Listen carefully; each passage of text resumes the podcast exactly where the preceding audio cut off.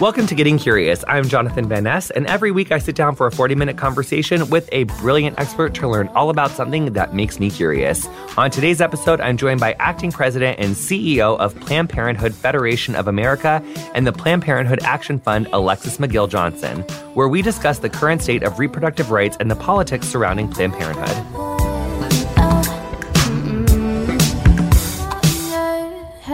I'm nervous. I'm like way more nervous than normal. I'm so excited. um, it's like subject matter and who I'm interviewing. It's so much. Okay, Yes, exactly. ready? I'm ready. Okay, great.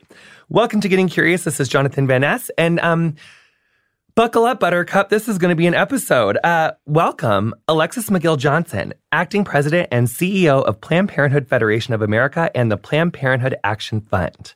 Thank you for having me, Jonathan. Thanks so much for coming. Um, so tell me, this is off subject, and we might as well bring in a little levity. Tell me what your morning was because you are giving me impossibly balanced CEO, fighting for equality, fighting for public health, like in New York City. Like you're nailing life. I feel like you're like, I'm obsessed with your team from Planned Parenthood. It's like a well oiled machine. Like we are nailing it. I just want to hear about your morning. Oh my goodness. My morning, I got up. I've got a seven year old and a 10 year old. I dropped the girls off at school, very girl power school of town. Walked the dog, came back, walked the dog, had a school meeting. And then I got a call from uh, a senator, Senator Murray, who was working on uh, Title X, uh, making sure that it gets restored in the spending bill. So I had like a 15 minute with call with her on my way down. Uh, packed my bag. I'm on my way to DC right after I after I uh, finished with you uh, to head into Congressional Black Caucus weekend, so I can continue being CEO. But the amazing, amazing team at Planned Parenthood, like people Planned Parenthood people are so passionate about the mission. They are so passionate about the people that we serve every single day. And so it's just such a pleasure. It's like the service gives us power, the people give us power. And that just like wakes me up every morning wanting to do more. Um, I mean, not that many people get to talk to senators, you know, every morning about such important um, subject matter and such uh, life-saving programs. So, uh, you know, Title X is something that I'm um, blessed to have an understanding of what it is, and I'm also blessed to understand how important it is uh, because um, it helps so many people, and I am able to read the news, and everyone needs to read the news. But for people that are listening that maybe don't know what Title 10 is, can you give them what that is? Absolutely. So Title X is um, our oldest, is a 50-year-old program. Um, our nation's affordable access to birth control, to STI testing, to cancer screenings. It, it's a um, it's a set of grants that helps states and providers actually offer this testing at low to no cost. And so if you walk into a Planned Parenthood Health Center or another provider and you're able to, you know, uh, you you need an STI screening, you're concerned about something that's happening um, it's okay for our health centers to be able to say, um, you know, essentially, what can you afford?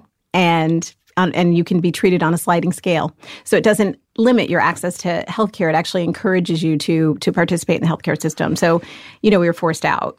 And so, really quickly, why Title X is so important now and always has been is and is really if you don't have insurance and you don't have money and you your my peen hole is burning. I am having some I don't feel right, you know, but I also don't have insurance. Um where do you go? What do you do? Like that is something or maybe I'm pregnant and I don't have insurance. Like there could be so many things that are going on and you know, Planned Parenthood is classically uh you know it is on the first line of defense for people that ha- are underserved and don't have the resources to obtain proper health care um, and i think that one thing that a lot of republicans and you know uh, the new Republicans, which is like the more racist, fascist Republican Trump Pence administration, because I do think that Title X historically has enjoyed very bipartisan support. Um, and in the 80s and 90s, like this wasn't, I mean, abortion was never a militarized um, uh, political issue until like that Phyllis. Schlafly or Shape. Who is she? What? This is really offset. We don't like her. She was like this, like 80s, like lady. She, I think she's like why uh, there are so people like her in this like um conservative movement it is it has gone to like vilify and weaponize people needing healthcare um period 100%. so uh, when you say that the trump administration forced planned parenthood out of title 10 what so and just really quickly because I got upset again. Title 10 is it is a set of grants that Planned Parenthood is entitled that has been entitled to that uh, that enables them to offer STI testing, pregnancy assistance to people that have low income and no insurance. Absolutely. And we are actually Title X's largest provider. So we serve 40% of Title X patients across a number of states. And so it is kind of critical that Planned Parenthood was picked on in this way. Um, but essentially, what happened was that um, on August 19th, we were forced out of the program uh, because the Trump administration decided to enforce a gag rule, which essentially asked our providers or, or stipulated that that our providers, if a patient came to us and they were pregnant and they were seeking information on abortion, that our providers couldn't refer them to information on it. They could refer them to prenatal care but they couldn't actually tell them anything about abortion, providers, where to get information how is it. that enforced? So it is how is what enforced? The gag Like, rule? yeah, like I mean, so let's say that a, a person goes in and they want and they want abortion services, and they ask specifically to the provider at Planned Parenthood, like, I want abortion services. That doctor has their hands tied and is not. They're just like, I can't tell you anything. Yes. And so that is why it's called a gag rule because it's literally a gag in your mouth. The provider literally cannot say, uh, it- all the provider can say is, I cannot tell you information about that. And so, what does that mean for a provider, right? I mean, when you come into a center and you come in, um, you know, as a patient wanting to get the best qualified information, you're not out on the internet, Dr. Googling yourself, right? You are actually, it, you have made a choice to go to a provider to get the best care, the best quality information, and then that that provider can't give you that information. We just think that's a, you know that's unethical. We think that is substandard care, and um, essentially the Trump administration decided to bully us out. What do you think the ultimate goal is of the Trump Pence administration in doing that? I mean, if there's an X amount of numbers that Title X has to use, you know, um, for STI testing for people, for uh, for um, reproductive care for people, where does the where does that money? Who's going to use that now? Like, is it just going to be go into thin air because it it can't be used? Is there going to is there enough providers to even disseminate that care to people? No, and the providers who are in the network have already come out on record to say that they cannot absorb the number of patients who would need access um, under Title X. So that's like one thing. Where they are sending the money are to groups like Obria Group, right? Crisis pregnancy centers that don't even provide access to contraception. They don't, they obviously don't tell you about uh, about abortion at all, but they don't even provide access to contraception, right? So even the the intent of the program is being um, undermined by these political attacks. And you know, let's make let's be like 100% clear here. This is not just about access to STI screenings or birth control. This is a coordinated attack, right? This is a coordinated attack um, on Title X, on the number of abortion bans that we've seen since I joined the board 10, almost 10 years ago, right? When you're talking about when when this work started to get incredibly politicized, we've seen almost 450 bans on abortion. We've seen 26 just this year passing. Um, so we've got Title X, we've got abortion bans in the hundreds, we've got a number of conservative uh, judges that are making their way through the Supreme Court, uh, through the um, circuit courts, and being confirmed. And we have about 15 or 16 cases that are winding their way up to the Supreme Court uh, in an attempt to reverse Roe and to put that baby right on Justice Kavanaugh's desk so that they can um, essentially ban access for women. That's the strategy. And in the event of that, if they did overturn Roe, it would basically be reversed to the states and state supreme courts to make their to do to create new laws around abortion and access to abortion, access to reproductive health care, just the whole thing. Yes. So we kick it back to the states. Some states have been active in terms of codifying Roe already in legislative states like New York and um, California, Illinois. Um, other states still have to do that work, right? So in Michigan, it would kick it back, I think, to like the uh, 1930s law around um, around abortion. So it's there's there's a lot of work that has to be done even in advance of that being the scariest possibility of you know Handmaid's Tale being being real. So for the gag rule, I just want to take a little. Um, I don't know if you can really speak to this, but I do know that back when the Trump Pence administration took office back in 2017, the first thing they did was implement that like kind of international gag, Global gag rule. global gag rule, which Yes. basically pulled any sort of American funding from any. Uh, any sort of Planned Parenthood esque uh, nonprofit internationally that provided any sort of contraceptive care, Planned Parenthood esque services, they were like, no, we're not helping you anymore. And it was even more comprehensive than the Bush global gag rule. Yes, it was. Um, okay, so that's that. then you have the whole like first two years of the administration trying to subvertly uh, get rid of the Affordable Care Act and make sure that we can revert to a place where um, insurance companies can discriminate against people with pre-existing conditions. So that was like the next two years. Now in 2019, uh, we do have the there's I think there's I, I, know like six states off the top of my head from following the ACLU that have blocked or filed blocks for uh, bo- like abortion or heartbeat bills in the uh-huh. states, like Mississippi, Missouri, Georgia, Alabama. Ohio, Alabama. There's one more somewhere. Um, so there's a few things. So, like, you know, obviously this country was founded on the idea of like separation of church and state. And it does feel like this is a very um um coordinated like uh attack like with a religious idea in mind that like you know this is like our deeply held religious beliefs that life starts at you know birth because that is like a christian fundamental like belief because like there are other cultures and other religions that do not believe this. Like, and you know, what if you're atheist? And so I think that there's just like a lot of areas where it's like, why is your moral compass like being legislated to dictate other people's um, lives, especially when that same moral compass is like, you know, so broken in other places in these very same people's lives that are enforcing or, or trying to um, legislate what happens to women's bodies. We had Melinda Gates on Getting Curious, and she's incredible. And she wrote a book called um, The Moment of Lift. And she taught us a lot about how when women and, in developing countries are given access to birth control and to reproductive care. Often that is associated directly with them moving up and, and being able to have upward mobility economically. Because when families are given the power to dictate when and how they're going to have children, they're able to educate the children better, provide better lives for the children, and really be in the driver's seat of like planning for their life. So it's like, why is it that, and, and, you know, Title 10 is a, a program that Bennett or that a lot of people of color and uninsured people use. So it's it's a it's a grant service that that helps people of color and also people that don't make a lot of money, don't have insurance.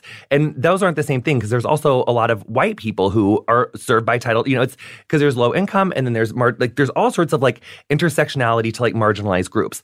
So I just keep thinking I'm like why is it that this guy who's been married 3 times uh, is married to an immigrant, um, is one of the richest 1%, and then this fucking Christian nightmare of a vice president who we have. Why do they want to make sure that people who don't have money and can't afford babies keep having babies? Why do they want to do that? Is it the mass incarceration crisis? Is it so that we can keep making people to put in these jail cells? Is it, it just doesn't make sense because we don't want to take care of the babies. They want to make sure that people who can't have it. So I just, I'm like, what's the end goal here? Like, who there? I just feel that there's a deeper, more insidious, coordinated attack here that feels like a modernized. Um, it, it's kind of like the Thirteenth with Ava DuVernay or DuVernay. Like, it feels like they don't want their source of people to marginalize, uh, imprison, um, effectively enslave in our mass incarceration system. They don't want that tap to dry up. And th- that's what my worry is. I mean, look, I think I think what you're hitting on is these interlocking systems of oppression, right? I mean, because obviously we cannot ignore the the impact that just fundamental racism that white supremacy has had on this country in creating and limiting access to uh, to care. You know, whether it's healthcare, whether it's access to education, whether it's access to transportation, to jobs, all the things that actually impact our ability to be free, to live free, and these attacks, um, you know. Um, are really when you when you layer on race in that way and you layer on our ability to to just um, you know to just get on on a bus and have reasonable access to a health center that is a couple blocks away and to be able to you know like you said something something's going on down there. I need to figure out figure out what that is to be able to just walk in and not have to worry about whether or not you can you can pay for a test but you can actually get the care that you need because healthcare is just a fundamental freedom. It's a it's a way for us to actually um, express ourselves and and and to live free. And so, you know, my concern, um, and there was this young woman who spoke so beautifully in um, in an event I was in last week, and she was um, she talked about how she became Planned Parenthood activist and how when she was younger she had uh, she had gotten pregnant and she went to her she you know luckily she could go to her mom. Her mom brought her to a Planned Parenthood and you know she's recounting the story and she just keeps thinking she she just kept saying you know like i just at that moment i stopped dreaming I just stopped dreaming because I didn't know, you know, what was going to come before me, and everything that I thought about, everything I had dreamt about, just was starting to flow to to to go away. And the idea that she could that she could really focus, um, you know, that she could seek an abortion, that she could um, restore her ability to dream and to imagine, right? Because that's really at the core of what freedom is: our ability to imagine Life, what liberty, our life, pursuit of happiness. exactly what it's going to be. And you know, and I just thought, like, like yes, that's exactly why we're why we're doing this work, and that's exactly what they're trying to do is take that opportunity to be free away. So, you know, I don't, you know, I, I won't go so far as to conspiracy theories because I'm not going to give them that much credit. Yeah. but I will say they are benefiting from these systems of oppression that give them power, that give them privilege, and that allow them to do all of the crazy that they're doing. Um, so we're gonna take a really quick break. You're gonna probably listen to me tell you about like gorgeous English muffins or like my cats or like God knows what's coming up. But we'll be right back with more Alexis McGill Johnson right after the break.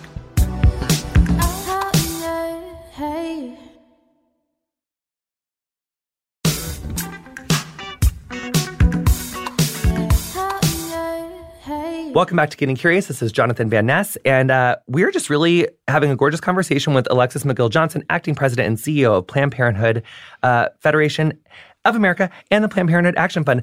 Every time you go into like an official congressional meeting, I hope you don't have to like do that entire intro because that is a it is a title and a half, honey. But I love it. It is, it is. If, if you listen to Getting Curious, you know we love titles around here. So, uh, but that that's a long one. It, you, um, so anyway, so I have a, uh, another question about Title Ten and. and you know, so let's say you don't have insurance and you feel like there's something going on, or you have a, you're having a, maybe you're discovering that you're pregnant. Maybe you know you don't have insurance, you don't have a doctor. You walk into an emergency room, like you don't. What if you don't? I mean, where do you like if there's if there's not a Planned Parenthood clinic? Like, is there walk-in clinics? Is there where do people like? I mean, because that is where I knew to go when I was uninsured and when I was 25 and I had something going on that I needed help with. I it was 2012 it was like i think obamacare was like not available to get purchased yet. It was still all going down. Um and even if you could i actually maybe you could but i was still 25 so i was like under my mom's or something. I just can't remember but i needed i needed to get a checkup and that's where i knew to go. So where people just won't go Yeah, and I think that's what we have actually seen is that when people don't have access to healthcare, or when the when the health centers move, you know, close or they're too far away, um, you know, Title X was one of those programs that was actually really um, intended around kind of rural areas, right? Or you know, your ability to drive a reasonable distance again just to get health. We take for granted living in the city or living kind of in LA or wherever that we can actually just you know get down the street and it will be right there. But other people have to drive like, you know, like 100 miles to Yeah. actually get healthcare. Um, and so where do people go if if if they don't have access to those places?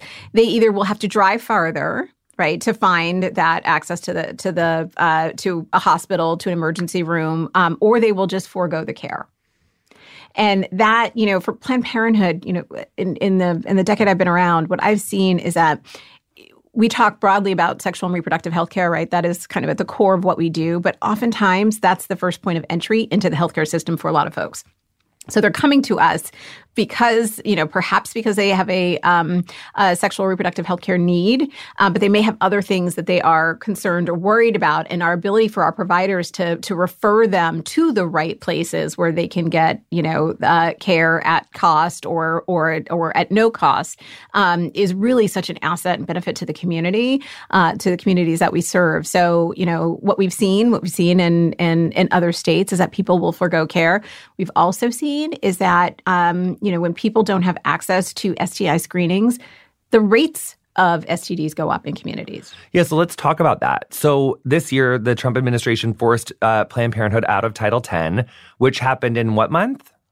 August, So that happened in August. That was like last, like Yeah. just last month. August nineteenth. And so when we've, but they've done this in like state by state cases because like in I, I know that like in I or there's been cases where we've explained to me like how we know that cases have shot up. Yeah, exactly. Because other states have been forced out and um, and or or decide, determined that they could not comply with an unethical gag rule. And um, and what happens in those cases? I just want to slow that down really quick. Oh, sorry. No, I no, I I love it. So, but basically, we've had, we've seen in states where I think they were Republican controlled states. So we had Iowa and New Hampshire. New Hampshire, which is not Republican controlled. Isn't New Hampshire kind of fierce? No, yeah, but as I'm saying, like, like you, you have, um, yeah, we, there's a whole problem with the state legislatures. That's you know the the the. We've covered that on Getting Curious too. Okay, we, we're- know how important state legislatures are. Yes, and so thank you for your work. Thank you for your conversations Yeah. because it's all building um, to understand the impact, right? Like the actual public health impact when you don't have access to Title X, and people who are used to to relying on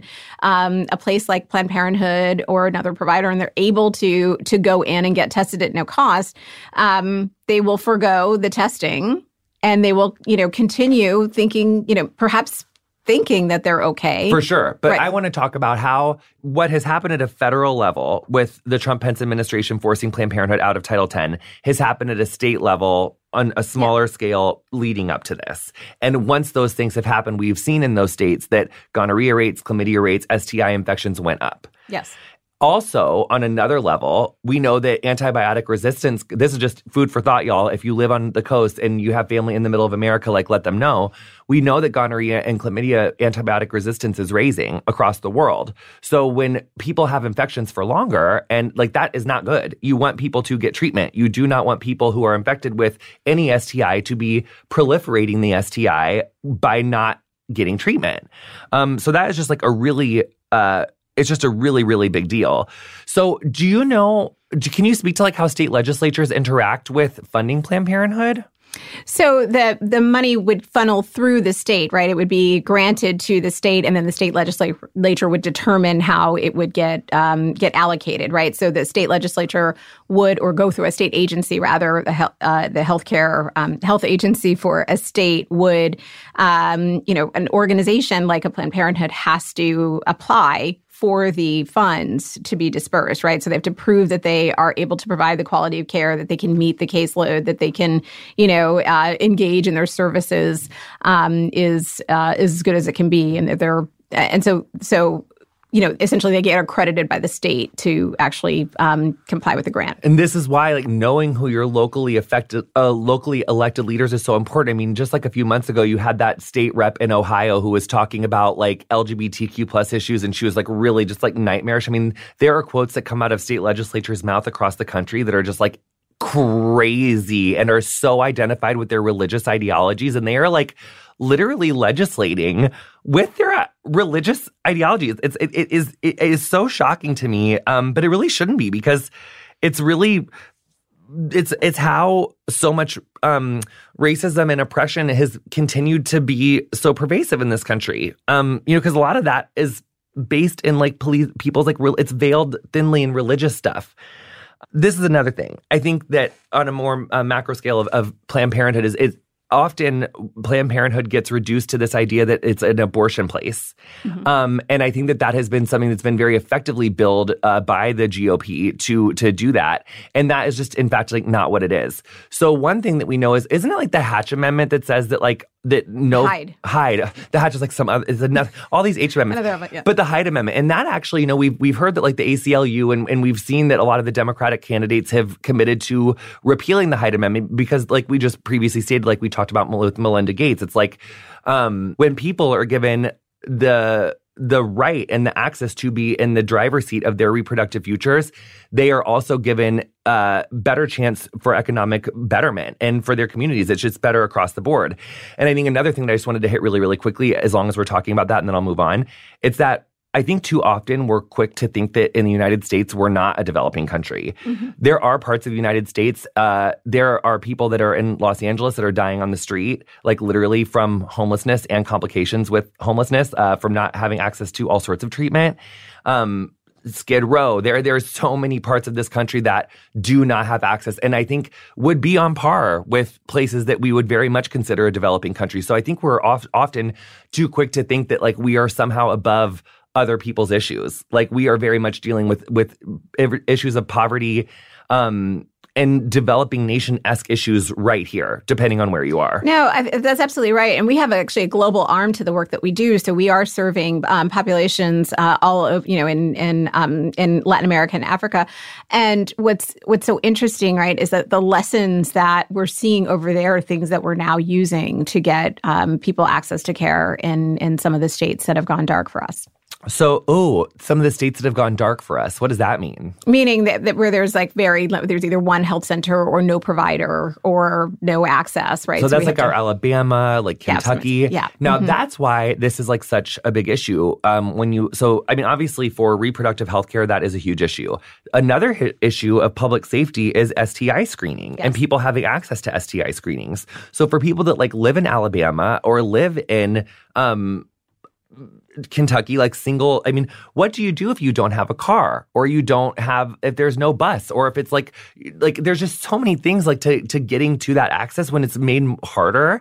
Um, and so I just guess I, what are so the or the Hatch Amendment, Hyde, Hyde Jesus yeah, yeah, yeah. Uh, loves us. So the Hyde Amendment is one issue, um, right? Which, and so the Hyde Amendment, right, which means that like no public money can be used to fund abortion. So th- would that mean that basically, like this whole time, like if someone did get an abortion at Planned Parenthood, they had to pay for it themselves?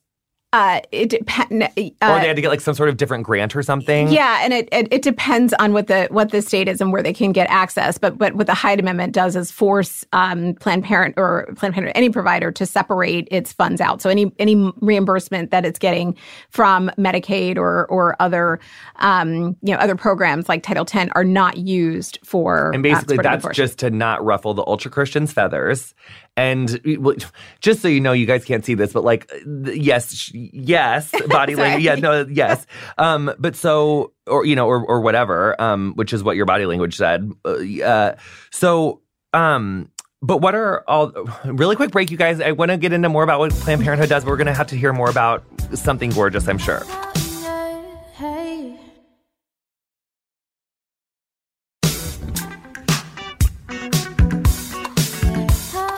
Welcome back to Getting Curious. This is Jonathan Van Ness. So, really, where we were picking or leaving off from is is what else does Planned Parenthood do? Yes, and I want to come back to. I mean, because you said that it's not all that we do. Abortion is not all we do, and that is a misconception. But we do provide abortion yeah. where we can, and we do it unapologetically. Yes. And I think that sometimes people try to put the well, it's only three percent of what you do. So, like, why do you talk about it all the time? Yeah. I mean, we're not going to be, uh, you know, apologizing and we for shouldn't. doing the work, right? So, it is a it is a portion is abortion is what we see in a full range of reproductive health care.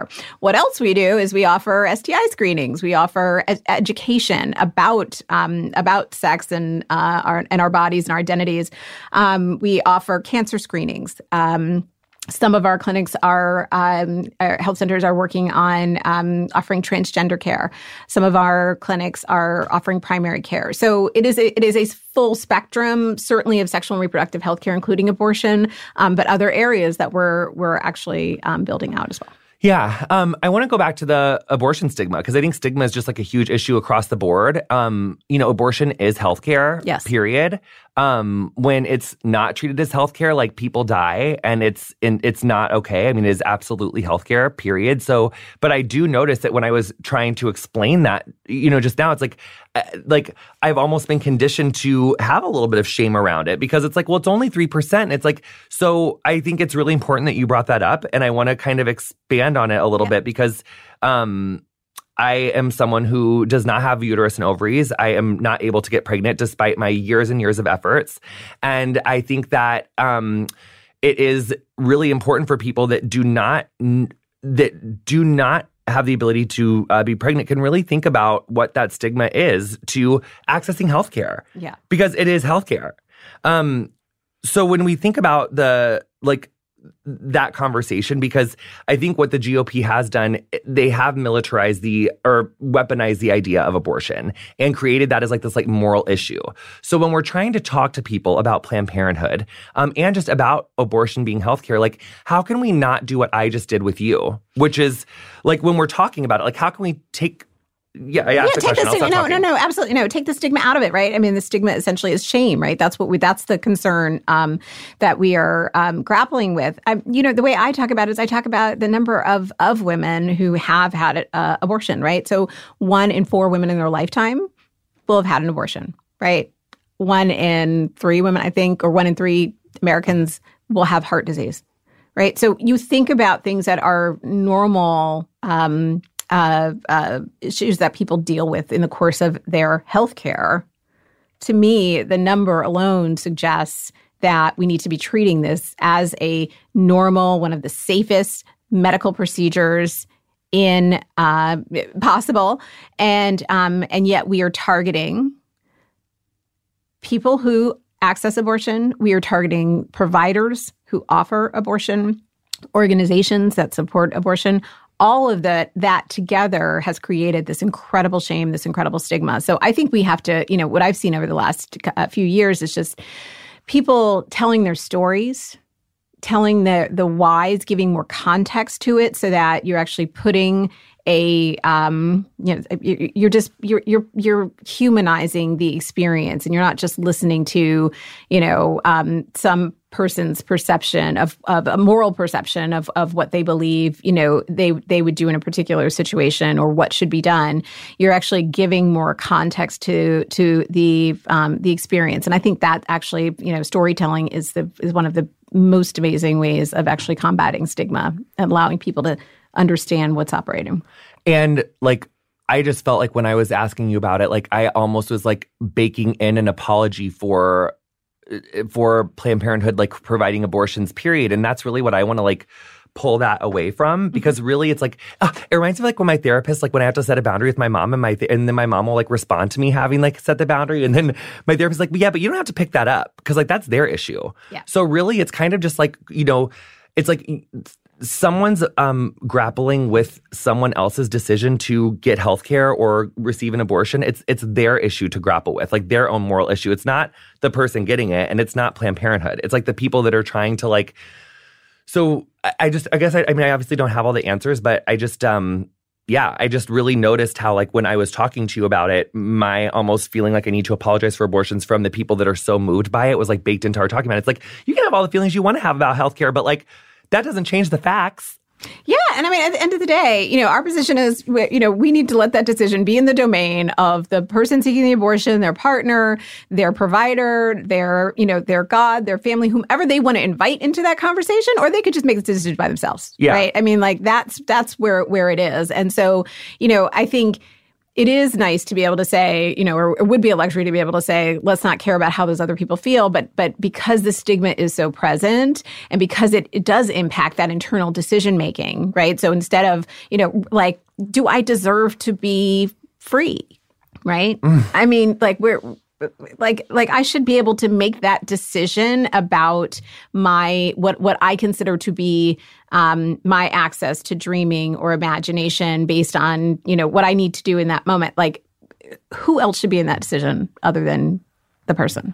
So, how do you think we can? We'll get to the other stuff I swear, but how do you think we can get to? Um, how can we de-stigmatize and de-weaponize the conversation around abortion in this, you know, not to quote hideous Sarah Palin, but this mainstream media day, like with how that they have weaponized it. And with Roe being under the threat that it is, like, how can we de because we have to escalate it, but at the same time, like de-escalate these people who are so fierily impassioned about like imposing their deeply held religious beliefs on the rest of us. So again, I, I just keep coming back to culture. I mean, and, and you know, as like a, a cultural storyteller, as someone who's living in, in in in the popular culture world as well, like you just can't discount the impact of seeing those stories. Like I think about Kerry Washington on um, on Scandal. Remember when she's pregnant with Fitz's um, uh, pregnant with Fitz? Oh my god, I think I like left that season. I think. Oh my uh, god. Honey, this is the thing. Once that president got shot in the head and then was like literally running the country two weeks later in season two, it was really hard for me to get over his like recovery from that head wound so fast.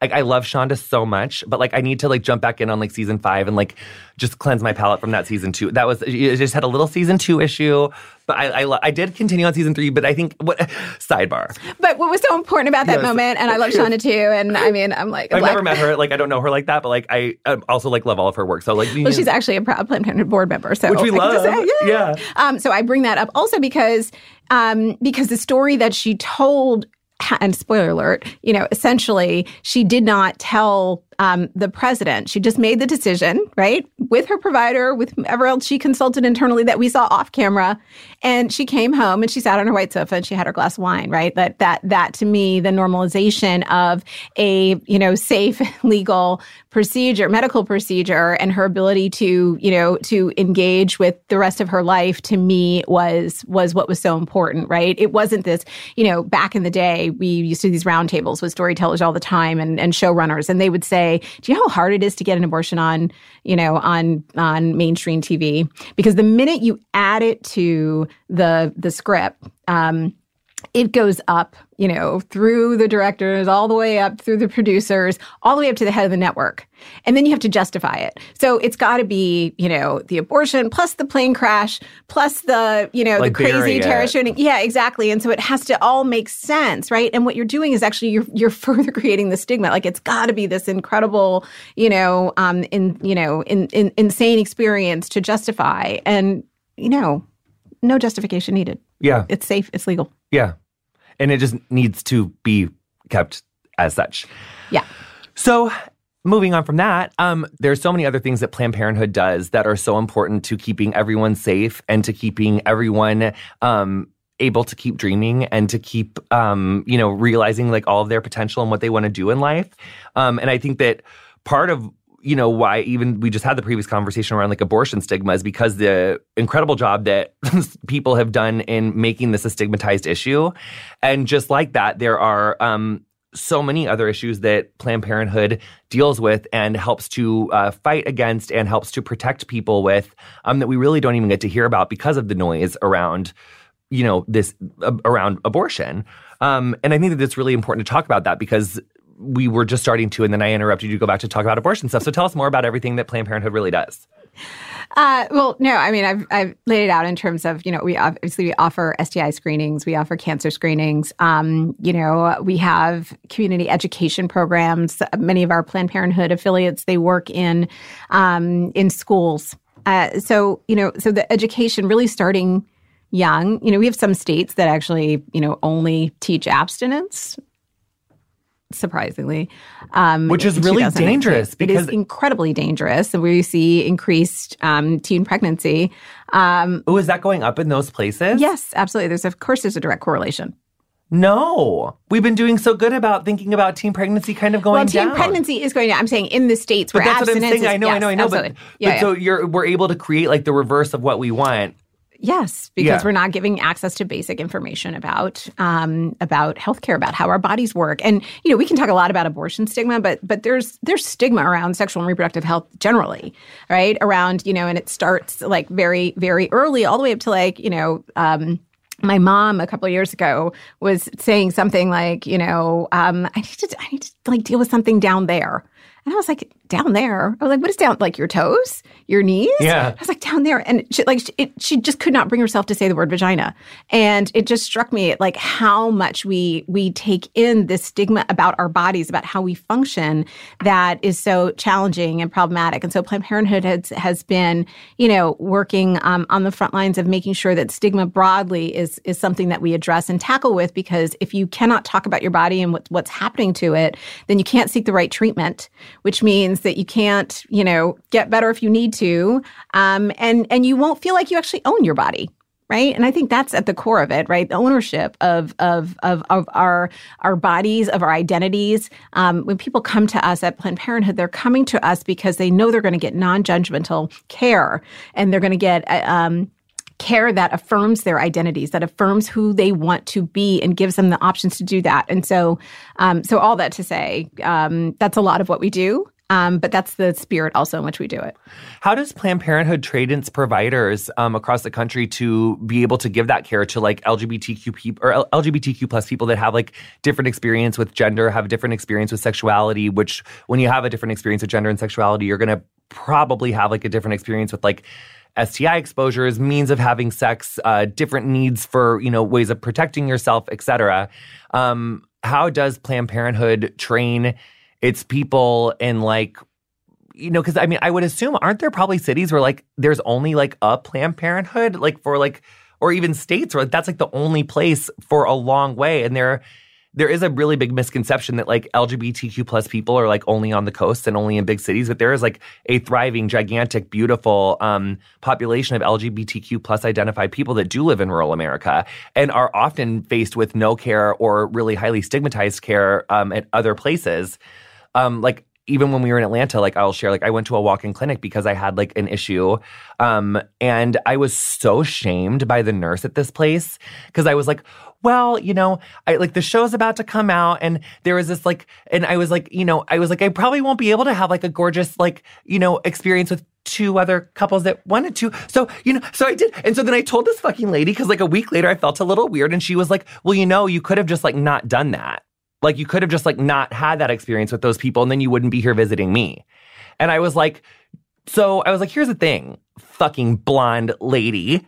I told you what I did so that you would have a clear picture of what I was exposed to because I want you to know what I think I was exposed to so that we can like test accurately. And, and I didn't really share my experience with you so you could shame me fucking deeply about like the decisions I made with my body. Um, so how do we do that? Or how does Planned Parenthood like train people to be able to give that sort of provide that care for people that have like different sexualities and gender experiences? So, um, so I totally appreciate. I think that the, the the care is is is actually the same. The experience may be different in terms of what people are bringing in and needing their identity affirmed, but the care is actually the same, um, and it is the same high quality, non judgmental care that we provide. You know, everyone who is straight and and cis or gender non-binary or LGBTQ. Right? I mean, we, most people um, not most people, but but uh, what we see is that a lot of, um, particularly our younger populations who are LGBTQ, are coming in um, also for education, right? For education in a way that they can affirm their identities or kind of um, reconcile what their experiences are.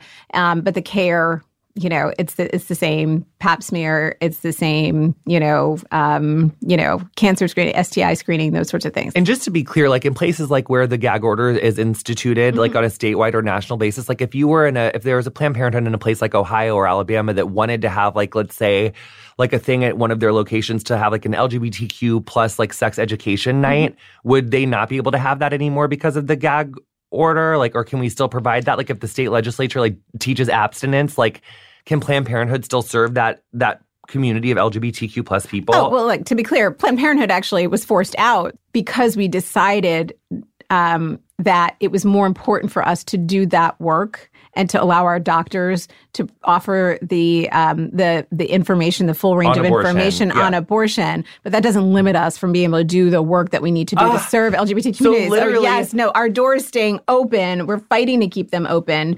We're you know, call, well, keep your keep your exactly. racist oppressive money. Exactly. Pence. Yes, and but but you know, we're also on the phone right with Senator Murray and Senator Schumer, and we're saying, you know what, you need to restore Title 10 because we still need to continue to do this at at the you know to serve the capacity. It's the public health issue. Because if we could if we could pass that at a federal level, wouldn't would that usurp the states that have like opted out, or that would, or could Congress and Senate like overrule that Trump Pence order? Uh, well, not overrule it. They would put it in the spending bill, right, and the appropriations bill. Uh, that's the vehicle that we have currently right now. Um, it still would have to be signed mm. by the Trump administration. So we have to. But fight. they could basically use this as a bargaining chip absolutely. to do a government shutdown. If absolutely. Get, uh, yes, absolutely. And that's the question: like, will will this health care actually be, um, you know, be the chip that they take? Um. Okay, so we have like a few minutes left. Um. Oh, uh. But I just want to um, I will share this, and I'm gonna not cry doing it, um, but I might cry.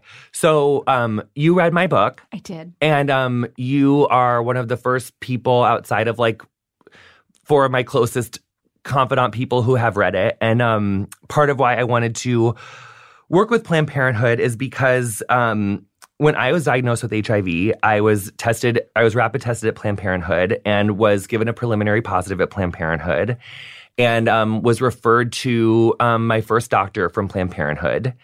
And um, for what would have been, you know, the worst possible day that you could imagine as a young um, person, um, you know, there were people that cared for me and were compassionate with me and made sure that I had an appointment a week later where I was able to have an incredible doctor who um, gave me a full panel and I was able to figure out like what medicines were going to work on me, what where my um, where my virus was. Uh, I was immediately in the right care and immediately had access to the medication and the information that I needed to know that um, my life wasn't over and that um, it actually wasn't the worst day. And actually, that day was like the beginning of the rest of my life. Um, and had I not had access, I mean, I I don't think I had insurance at the time. I could not have gotten tested in my hometown. I lived in St. Louis. Um, and having that access literally saved my life. And and it also probably stopped me from unknowingly giving it to other people because that's the whole thing. I mean, one in seven people who are HIV positive don't know that they are.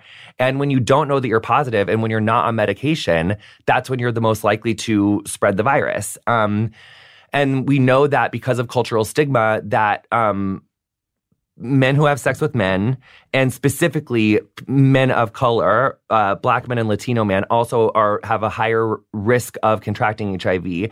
And also because of that, women of color, yeah. specifically black, black women, women, are the highest right. rate of HIV infection, um, and they have been for a long time. Um, I mean, it, that has been an issue in like the in the African American female community for, and it's the amount of information that we cannot and do not share is proliferating the spread of this disease. And actually, I do think it's really getting worse under the Trump administration because for the first time since 1992, we don't have an HIV AIDS advisory council because they left in protest. Like in 2017, because of the defunding of Planned Parenthood and because of the constant attack on um, information by the Trump administration. So, all that to say, um, I wanted to work with Planned Parenthood and I wanted to meet you because um, Planned Parenthood has meant a lot to me in my life. Um, and so I just want to say thank you.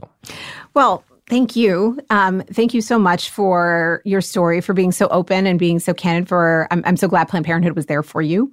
Um, you know, as I was as we were walking in, I was telling you so, so much of your book resonated for me. It was just like everything from like to your experiences with HIV, but also, you know, every other pop culture reference in the world. I don't know if we're even remotely the same age, but but there was so much that I kind of connected to, um, in large part because of my cousin Kathy, who uh, was diagnosed in 1995 a black woman who, um, you know, was an IV drug user. And um, my dad found, you know, found her. We'd heard that she might be sick, but we didn't really know what the, what was. And there was a lot of stigma, right? My father is a, you know, a provider and could not, you know, brought her home and and she took a shower, she cleaned up, and then, you know, scoured the shower with with bleach. I mean, and so we like we're, we're like practicing stigma constantly. And I remember I gave her like my favorite um, I would say like uh, maybe Jordache. Jordache feels too young, but it was like I gave my favorite jeans um, to put on. We are about the same size, and I remember she um, took them off and she wanted to give them back to me, but she didn't know if she could. And there was this moment in our eyes, and I, this is probably one of the last times I saw her. Um, there's a moment in her eyes where she was just grappling with the stigma and we didn't know how to respond. Um, and I remember just saying, "Oh, it's okay, you can keep them," kind of thing. just and it like it's still like this flood of memories kind of came back when I was reading your book because she lived with that stigma for so long. She never got treatment, and then she died in 2007 and at a time where she actually could have, you know, where protease inhibitors had come out. And so the stigma, um, I also worked on this book called Boundaries of Blackness with Cathy Cohen that talks about how the white gay community responded to the AIDS crisis and the AIDS differently than the black community because of the stigma around not just sexuality, but also drug use.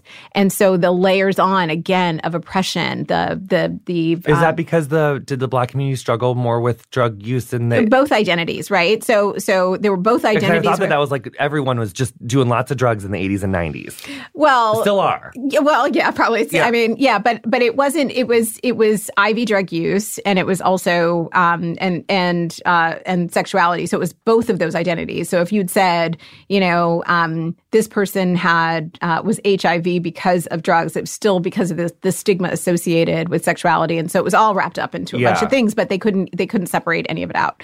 Um, but the reality is um, that stigma. And again, these are it layers on these structural barriers as well. So you're you're adding stigma, you're creating um, you know less access anyway because you literally can't get to um, get to the to the health center. All of that compiled um, becomes um, such a huge barrier. So I'm so grateful for you sharing your story again. I think storytelling is the way to really combat stigma around HIV and any number of issues. I do believe that um, you know that's the work that we need to continue to do and to continue to tell our stories to congressional members, yeah. right? To you know ha- to allow people to feel the freedom to get tested, to feel the freedom to know their status, so that they can go and they can be they can live free lives. And I know um, we'll wrap up soon, but I know that 740,000 HIV/AIDS tests were given by Planned Parenthood last year. Um, that is an incredible amount of work, um, and it's an incredible amount of work of important work um, of keeping people safe and able to dream, which I love that idea. Um, so I just I think that that is. We had Masha Gessen on on the show um, a few months ago, and she was you know. Excuse me. We had Masha Gessen on the show a couple months ago, and they were telling us about how um, how important it is to realize that immigration is an LGBTQ plus issue. Yes. Um, and I think again, when we hear Planned Parenthood, um, especially in the LGBTQ plus community, I think that we think, okay, well, like, how does that really like affect me? And just to be so clear, it affects us so deeply, and it affects us so across the board to such a fundamental level. So, um, it is so important to communicate your support of Planned Parenthood to your congresspeople, to your elected representatives, to talk to your family members about it, to talk to people about it whenever it's uncomfy lean into that discomfort, Queens. We got to really get it talking. I know that you have got um, meetings to get to and, you know, Title 10 to protect. Um, Alexis, uh, Alexis McGill Johnson, thank you so much for your time. I really appreciate it. Actually, did I miss anything? Do you have any like yoga teacher training, like at the end of the practice, you know, when it's like, I really wanted to do headstands and like this fucking teacher didn't teach triangles or headstands? No, yoga actually makes me angry. Does it? it does. You, it's like totally the opposite effect. You haven't found your. You just haven't found your one yet. Oh, okay. There's like a million of them. There probably is, and there are other things. I, you know. I bet you. Maybe you have you ever done like a power, like a power vinyasa one? Like to music? I promise I will try. I will seek that. That will be the thing I will use to balance myself. Because really the quiet year. ones really make me like kind of crazy. I have to do like a power yoga. Like it's like athletic. It's like there's music. There's like fun people. It's like it's fun. I'll find my practice. I have yeah. other practices, but I, I will find yeah. my practice. Yeah, I know you guys. And I thank you so much. Exactly. Yeah, because I need it yes, in order to do all the these most. things. Exactly. Thank all the things. You. Thank you. Thank you. You've been listening to Getting Curious with me, Jonathan Van Ness. My guest this week was Alexis McGill Johnson. You'll find links to her work and Planned Parenthood in the episode description of whatever you're listening to the show on. Follow us on Instagram and Twitter at Curious with JVN. Our theme music is Freak by Quinn. Thank you so much to her for letting us use it. If you enjoyed our show, introduce a friend, a family member, anyone really. Show them how to subscribe. Getting Curious is produced by Emily Bossak, Julie Carrillo, Ray Ellis, Harry Nelson, and Colin Anderson, and yours truly. See you next time. Hey.